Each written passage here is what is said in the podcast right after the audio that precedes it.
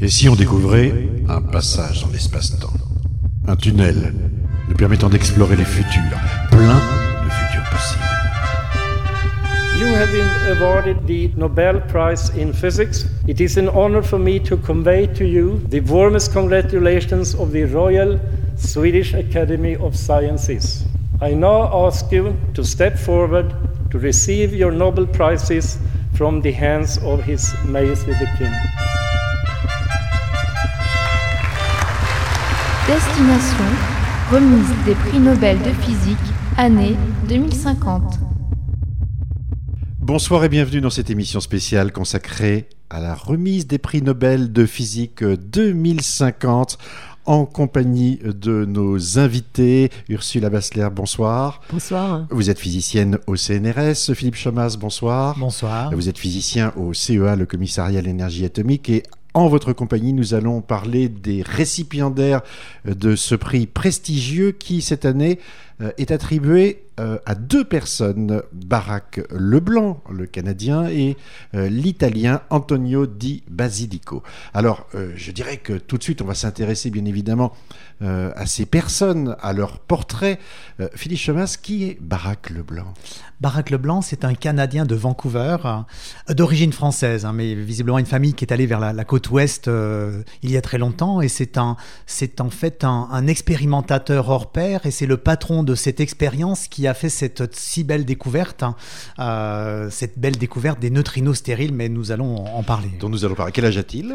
Il a 40 ans. C'est jeune pour un Nobel. Ah oui, mais là, il a fait vraiment progresser la science de façon considérable. Il a réussi à faire accepter et financer une expérience qui vient de révolutionner la physique. Et pour la première fois, Ursula Bassler, dans ce prix Nobel, un manquant, mais récipiendaire quand même. C'est une histoire incroyable.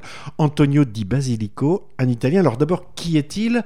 Et que se passe-t-il ?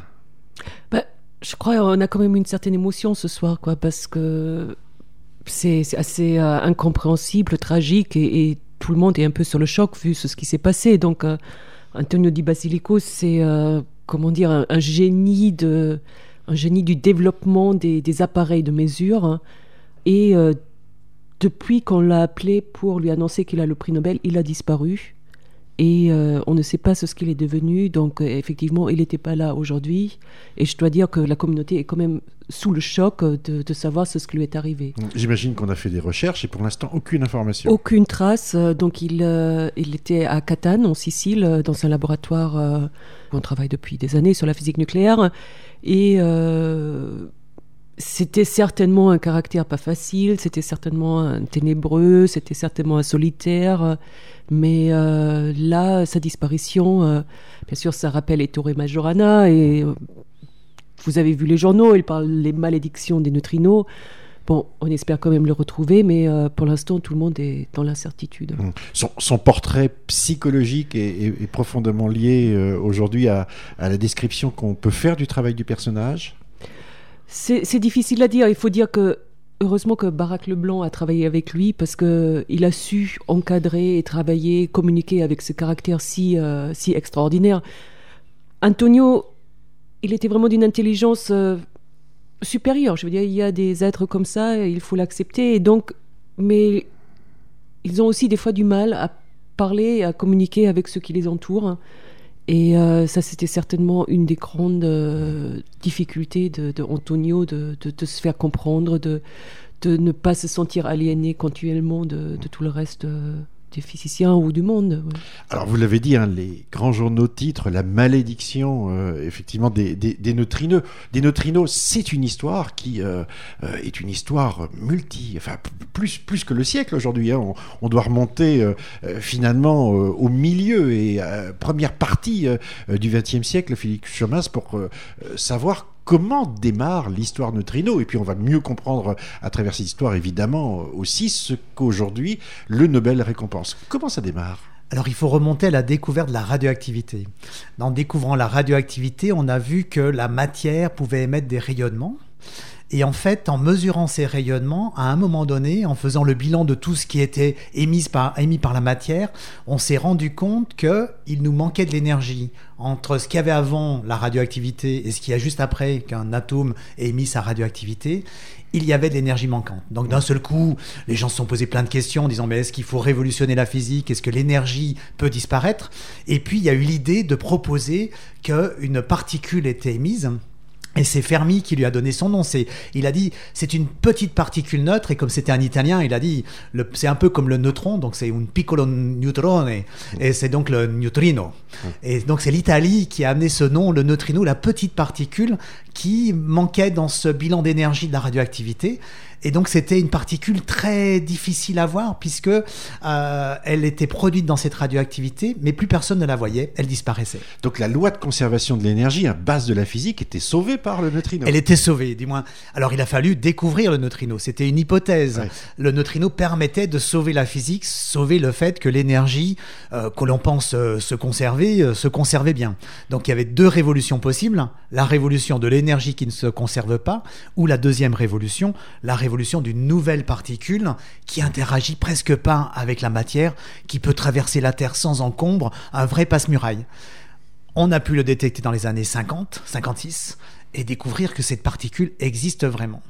Pas facile de découvrir quelque chose qui, comme le dit Philippe, peut traverser la Terre sans interagir. Enfin, c'est un drôle d'objet, le neutrino, Ursula. Ah, tout à fait. Et c'était pas le seul mystère que le neutrino posait, parce que il était découvert en 1956. Peu après, on a essayé de mesurer les neutrinos qui viennent du Soleil, parce qu'avec les réactions thermonucléaires à l'intérieur du Soleil, le Soleil émet des neutrinos. Ça donne un flux. Et on s'est aperçu qu'il y a un tiers du flux des neutrinos que les théoriciens prédisaient qui n'était pas là. Il en manquait un tiers à l'appel. Oui, exactement. Et ça, c'était dans les années 60, à Homestake, donc au même endroit où aujourd'hui l'expérience qu'on récompense fonctionne également dans une ancienne mine. Mais cette disparition des neutrinos, ou cette manque des neutrinos solaires a posé un autre problème. Soit les théories sur la fusion thermonucléaire étaient fausses, soit la mesure était fausse. Et ce mystère restait pendant quasiment 30 ans avant qu'on ait eu vraiment l'évidence que les neutrinos pouvaient osciller d'un type de neutrino dans un autre type de neutrino. Se transformer. Comme vous savez, il y a le modèle standard avec ces trois familles de quarks.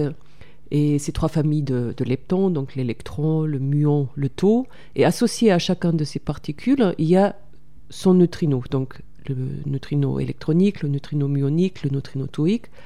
Et on a pu voir qu'effectivement, entre ces trois types de neutrinos, il y a une oscillation, que lorsque les neutrinos se déplacent, ils changent de nature. Et ça, c'était...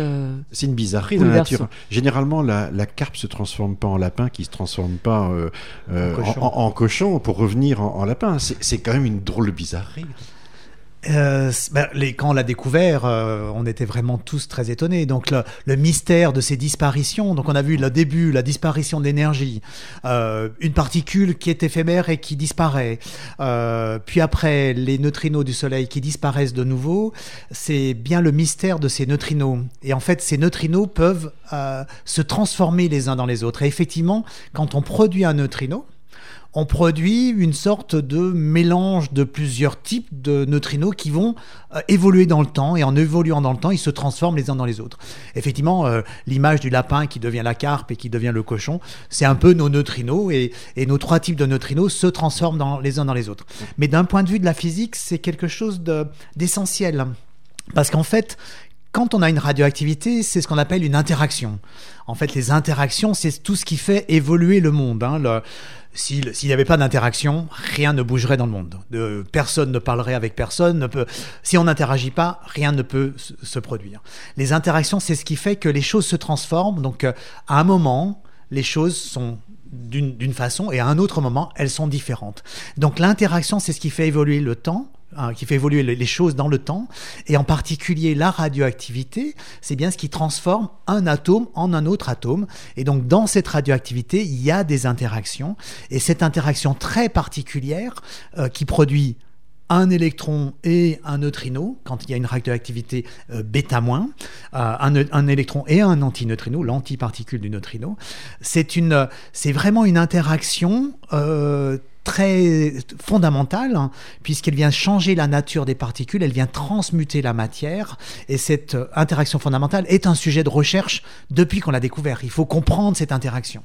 Et dans cette interaction, en fait, on produit des particules, et les neutrinos sont produits, et se rendre compte que quand ils sont produits, en évoluant après dans le temps, ils se transforment les uns dans les autres, nous parle de cette interaction, qu'est-ce qu'elle produit, quelles sont ces particules, quelles sont leurs propriétés, et donc c'est un champ de la physique qui est essentiel. Alors, vous parlez d'interaction après avoir expliqué que s'il y a une particule qui interagit très peu avec la matière, c'est bien le neutrino.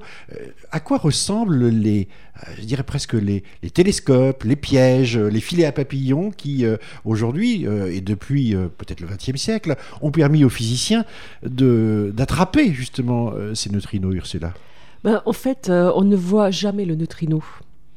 On ne voit que lorsque le neutrino donne lieu à une interaction et produit d'autres particules à l'issue de cette interaction. Donc la seule manière de traquer un neutrino, c'est d'avoir un appareil sensible qui montre qu'au début, il n'y a rien, et ensuite, tout à coup, comme à partir du vide, il y a une signature de particules qui apparaissent et qui a les propriétés qui permettent d'être compatibles avec un neutrino. C'est le Big Bang, c'est le bang de l'avion supersonique qu'on ne voit pas. C'est sa trace. Je ne sais pas si cette image me convient vraiment. Vous avez une image, Philippe ? C'est un peu là, je dirais, c'est plus une apparition. C'est-à-dire que la Vierge.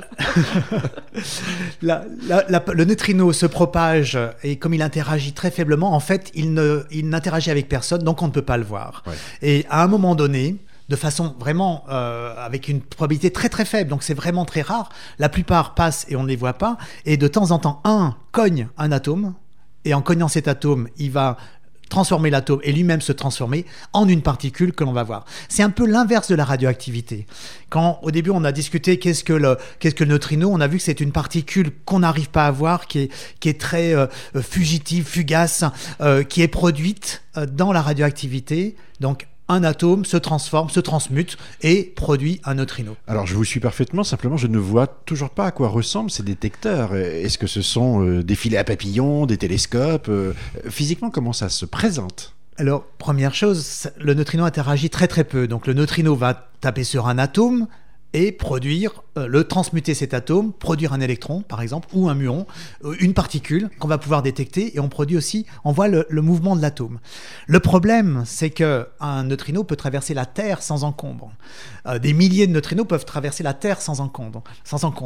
Quand on en est à des milliards et des milliards, de temps en temps, un tape dans quelque chose dans la Terre. Donc, pour pouvoir détecter les neutrinos, il faut des détecteurs énormes. Il faudrait pouvoir utiliser la Terre, par exemple. Donc, en fait, la première chose qui caractérise les détecteurs de neutrinos, c'est qu'ils sont gigantesques. Les premiers, dans les années 2000, c'était des cavernes dans la montagne remplies d'eau. Le neutrino passant dans l'eau tapait dans une molécule d'eau, un petit hydrogène de la molécule d'eau, poussait l'hydrogène de cette molécule d'eau, le transformait en neutron et se transformait, lui, le neutrino en électron, et on détectait l'électron. Et l'électron et le proton faisait une petite lumière, et il y avait plein de gros yeux, de ce qu'on appelle des photomultiplicateurs, des choses qui regardent la lumière émise, qui regardaient dans cette caverne toute sombre s'il n'y avait pas des petites flashs lumineux, et ces petits flashs lumineux produits par l'électron, c'était les neutrinos qui étaient passés. On ne les voyait pas arriver, on voyait juste le petit flash quand ils tapaient sur un atome. Fascinant. Oui. Et il y a d'autres types de neutrinos on produit d'autres particules. Donc ça, c'est typiquement pour les neutrinos électrons. Maintenant, pour les neutrinos muons, ils ont aussi une petite interaction. Ensuite, dans la désintégration, on retrouve des muons qu'on détecte habituellement avec des détecteurs classiques qu'on a dans les expériences de la physique des particules, quoi. Donc des chambres à dérive, des chambres à fil, etc. Mais la particularité de ce prix Nobel, c'est quand même le développement justement de la mesure de Di Basilico, qui a donc mis au point les PND, les Phononic Nanotube Detectors. Et c'est la première fois vraiment qu'on fait des détecteurs en utilisant des matériaux issus de la nanotechnologie en physique, et en physique de particules, quoi. Et c'est prodigieux. Ça montre vraiment tout le génie qu'a eu Di Basilico. C'est la particularité de ce Nobel-ci, c'est finalement une révolution technologique qui met à disposition des physiciens de nouveaux outils pour en savoir plus sur cette particule assez énigmatique et magique qu'est le neutrino. Ça, c'est la technologie a permis de faire la découverte scientifique, quoi. Je dirais c'est vraiment un prix Nobel assez complet parce qu'il y a les deux aspects. Il y a le développement innovant et révolutionnaire, mais également une mesure révolutionnaire. Parce que ce qu'on a vu grâce à ce détecteur, c'est l'existence de ce qu'on appelle les neutrinos stériles. Qu'est-ce que c'est qu'un neutrino stérile ? Alors un neutrino stérile, on a vu que les neutrinos interagissent déjà très très faiblement avec la matière. Ils n'interagissent que de temps en temps, ils font une sorte de radioactivité inverse, ils transmutent en marche arrière par rapport à la radioactivité, ils transmutent un atome en un autre atome en émettant un électron. Mais le neutrino stérile, il ne fait même pas cette petite interaction. Il n'est sensible qu'à la gravité s'il est massif, mais il n'est sensible à aucune autre interaction. Donc en fait, il peut remplir l'univers, il va juste jouer sur la dynamique de l'univers avec sa masse, mais il ne va pas interagir avec le reste de la matière. Il est là, on ne peut le voir que par sa masse, on peut le voir par aucun autre phénomène. Parce qu'on pensait qu'il y avait 3 neutrinos, pour reprendre le début de notre conversation, et je dirais ce quatrième, c'est quand même une grande surprise. On l'avait même prouvé, parce que juste avant, à la fin du XXe siècle, juste avant le tournant vers le XXIe, il y avait un collisionneur qui s'appelait le LEP, qui collisionnait des électrons entre eux, qui permettait de produire une particule très massive qu'on appelle le W. Cette particule, c'est en fait le médiateur, c'est ce qui permet de créer la force faible. C'est le médiateur de la force faible. Quand deux particules interagissent avec une force faible, quand il y a une radioactivité de type radioactivité bêta, interaction faible, le porteur de cette interaction faible, le médiateur, c'est une particule comme le W. Donc ce W pouvait être reproduit en abondance, c'était des machines, des usines à W, et ce W, donc, lui, peut se mettre à produire des neutrinos. Et en fait, en regardant cette production, on pouvait compter les neutrinos. En fait, en regardant juste la probabilité que ce W disparaisse, cette probabilité était proportionnelle au nombre de familles de neutrinos, et on avait publié, et c'était une grande découverte, qu'il n'y avait que 3 familles de neutrinos. Si je peux me permettre une petite correction, Philippe, c'était le Z0, c'était pas le W. Z0. Non, le Z0, qui est aussi le médiateur de la force, faible.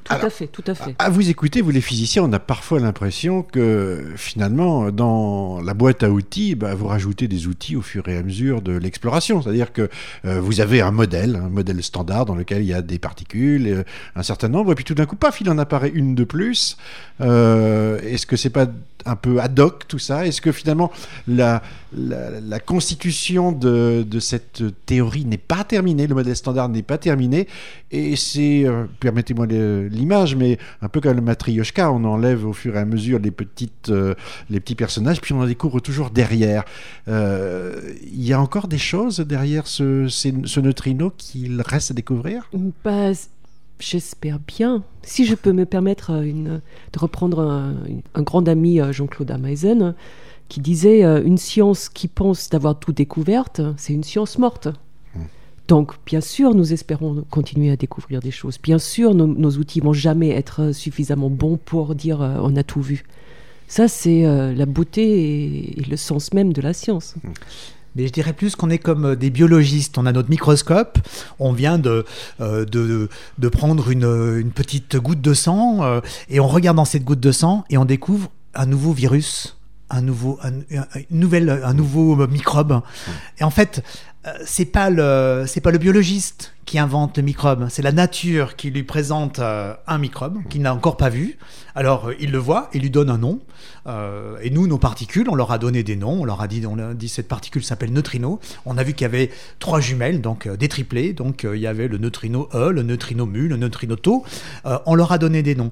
On vient de découvrir qu'il y a probablement une 4e particule dans nos télescopes, dans nos microscopes, dans nos accélérateurs de particules. On vient de voir qu'on a créé un nouveau type de particule qui interagit tellement peu qu'on l'a appelé le neutrino stérile. Alors, il y a une certaine beauté de l'expérience qui est l'endroit où ça s'est passé. Vous expliquiez que les neutrinos étaient fabriqués dans le soleil, mais on sait qu'ils peuvent aussi être fabriqués dans l'atmosphère ou générés dans les centrales nucléaires, tout simplement parce qu'il y a une production d'énergie. Là, l'expérience Down donc, a été réalisée au plus profond de la Terre, dans le laboratoire, je dirais le plus enfoui qu'on puisse imaginer, aux États-Unis. Vous pouvez nous en parler ? Déjà un petit clin d'œil de l'histoire qui est quand même assez incroyable. DUSEL, le Deep Underground Science and Engineering Laboratory, se trouve à Homestake, le même endroit où les neutrinos solaires ont été observés, ce qui est quand même assez incroyable et un joli virevoltement de l'histoire. Donc, cette mine-là a été réouverte dans les années 2010 pour refaire des expériences souterraines. Et l'ambition était vraiment de creuser le laboratoire le plus profond possible. Donc, il y avait une profondeur naturelle de 1300 mètres, mais ensuite, on est allé jusqu'à 4000 mètres de profondeur. Ce qui veut dire vraiment une protection de tout bruit de fond, de cosmique, etc., extraordinaire. Et c'est là où on a installé donc le détecteur Down avec cette nouvelle technologie développée par Di Basilico. Et depuis Fermilab, donc, qui se trouve à côté de Chicago, on a tiré des faisceaux qu'on appelle des bêta-beams, des faisceaux radioactifs dans ce détecteur, et on a pu mesurer donc l'apparition des neutrinos à partir de ces faisceaux radioactifs. Donc c'est comme un laser en quelque sorte qui dirige une projection, mais cette fois-ci de neutrinos, peut-être moins focalisé qu'un laser, mais c'est le principe. Un faisceau dirigé, on va dire. Un faisceau dirigé, oui. Ouais. S'il est du laser, s'il est de nouilles ou d'autres choses, ça, ça c'est la nature des choses, quoi. Une expérience fascinante. Et oui, surtout même la technologie des bêta-beams, parce qu'il faut bien comprendre que pour créer ces faisceaux de neutrinos, pour pouvoir observer leur mélange, il faut en créer vraiment beaucoup de neutrinos.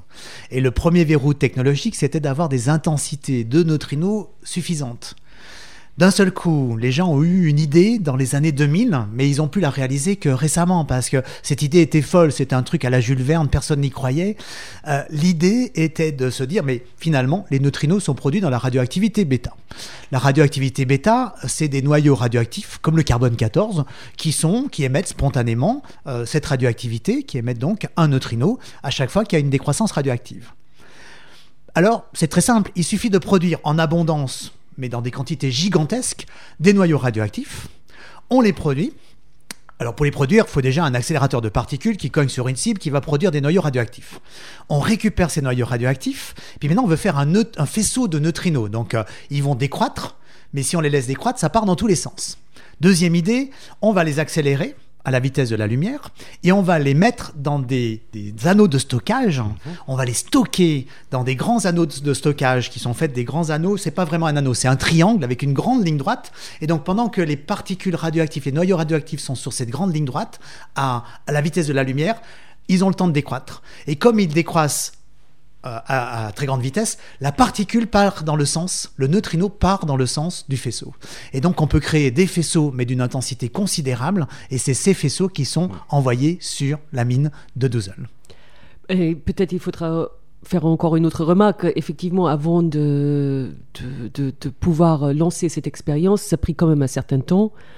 Je ne sais pas si tu te rappelles, c'était toutes les batailles avec les organisations de protection de l'environnement, parce que dès qu'il y a le mot radioactif, bien sûr, ça alerte tous les médias, et il fallait démontrer que malgré que ces faisceaux sortent nulle part à la surface de la Terre, il n'y a pas des effets nocifs, qu'il y avait des scénarios avec des bactéries qui pouvaient muter, qui pouvaient détruire la Terre. Et c'était comme une bataille de plusieurs années qui a retardé l'expérience. Oui, et même le faisceau, le faisceau qui traverse Dusel, il arrive après à Hawaï, il passe à Hawaï. Et donc ça, c'était un problème pour les populations. Et pourtant, les neutrinos, on en reçoit du Soleil des quantités considérables à chaque instant. Bon, on pouvait revenir sur des anciens films de science-fiction de la fin du XXe avec Star Trek, Scotty Beam Me Up. C'est vraiment... téléportation. Pendant longtemps, on a cru que la téléportation existait vraiment pour l'être humain. Les physiciens l'avaient réussi, mais bon, pour le macroscopique, c'est plus long. Question évidemment fondamentale, c'est Très bien, on est content pour la physique, découverte de neutrinos dits stériles, un exemplaire supplémentaire, parfait, and then. C'est-à-dire, quelles sont aujourd'hui les conséquences de cette découverte, encore une fois saluée par le Nobel? Qu'est-ce que cela change sur la vision de l'univers, sa compréhension? Quelle est la nature du pas qui a été réalisé et accompli? Donc il faut bien comprendre que la première chose, c'est qu'on a vu dans ces transformations de neutrinos les uns dans les autres, avec ce faisceau intense et ce détecteur révolutionnaire qui permettait de voir tous les neutrinos, de mesurer tous ces neutrinos qui étaient envoyés sur ce détecteur, on a pu mesurer précisément les transformations des neutrinos les uns dans les autres.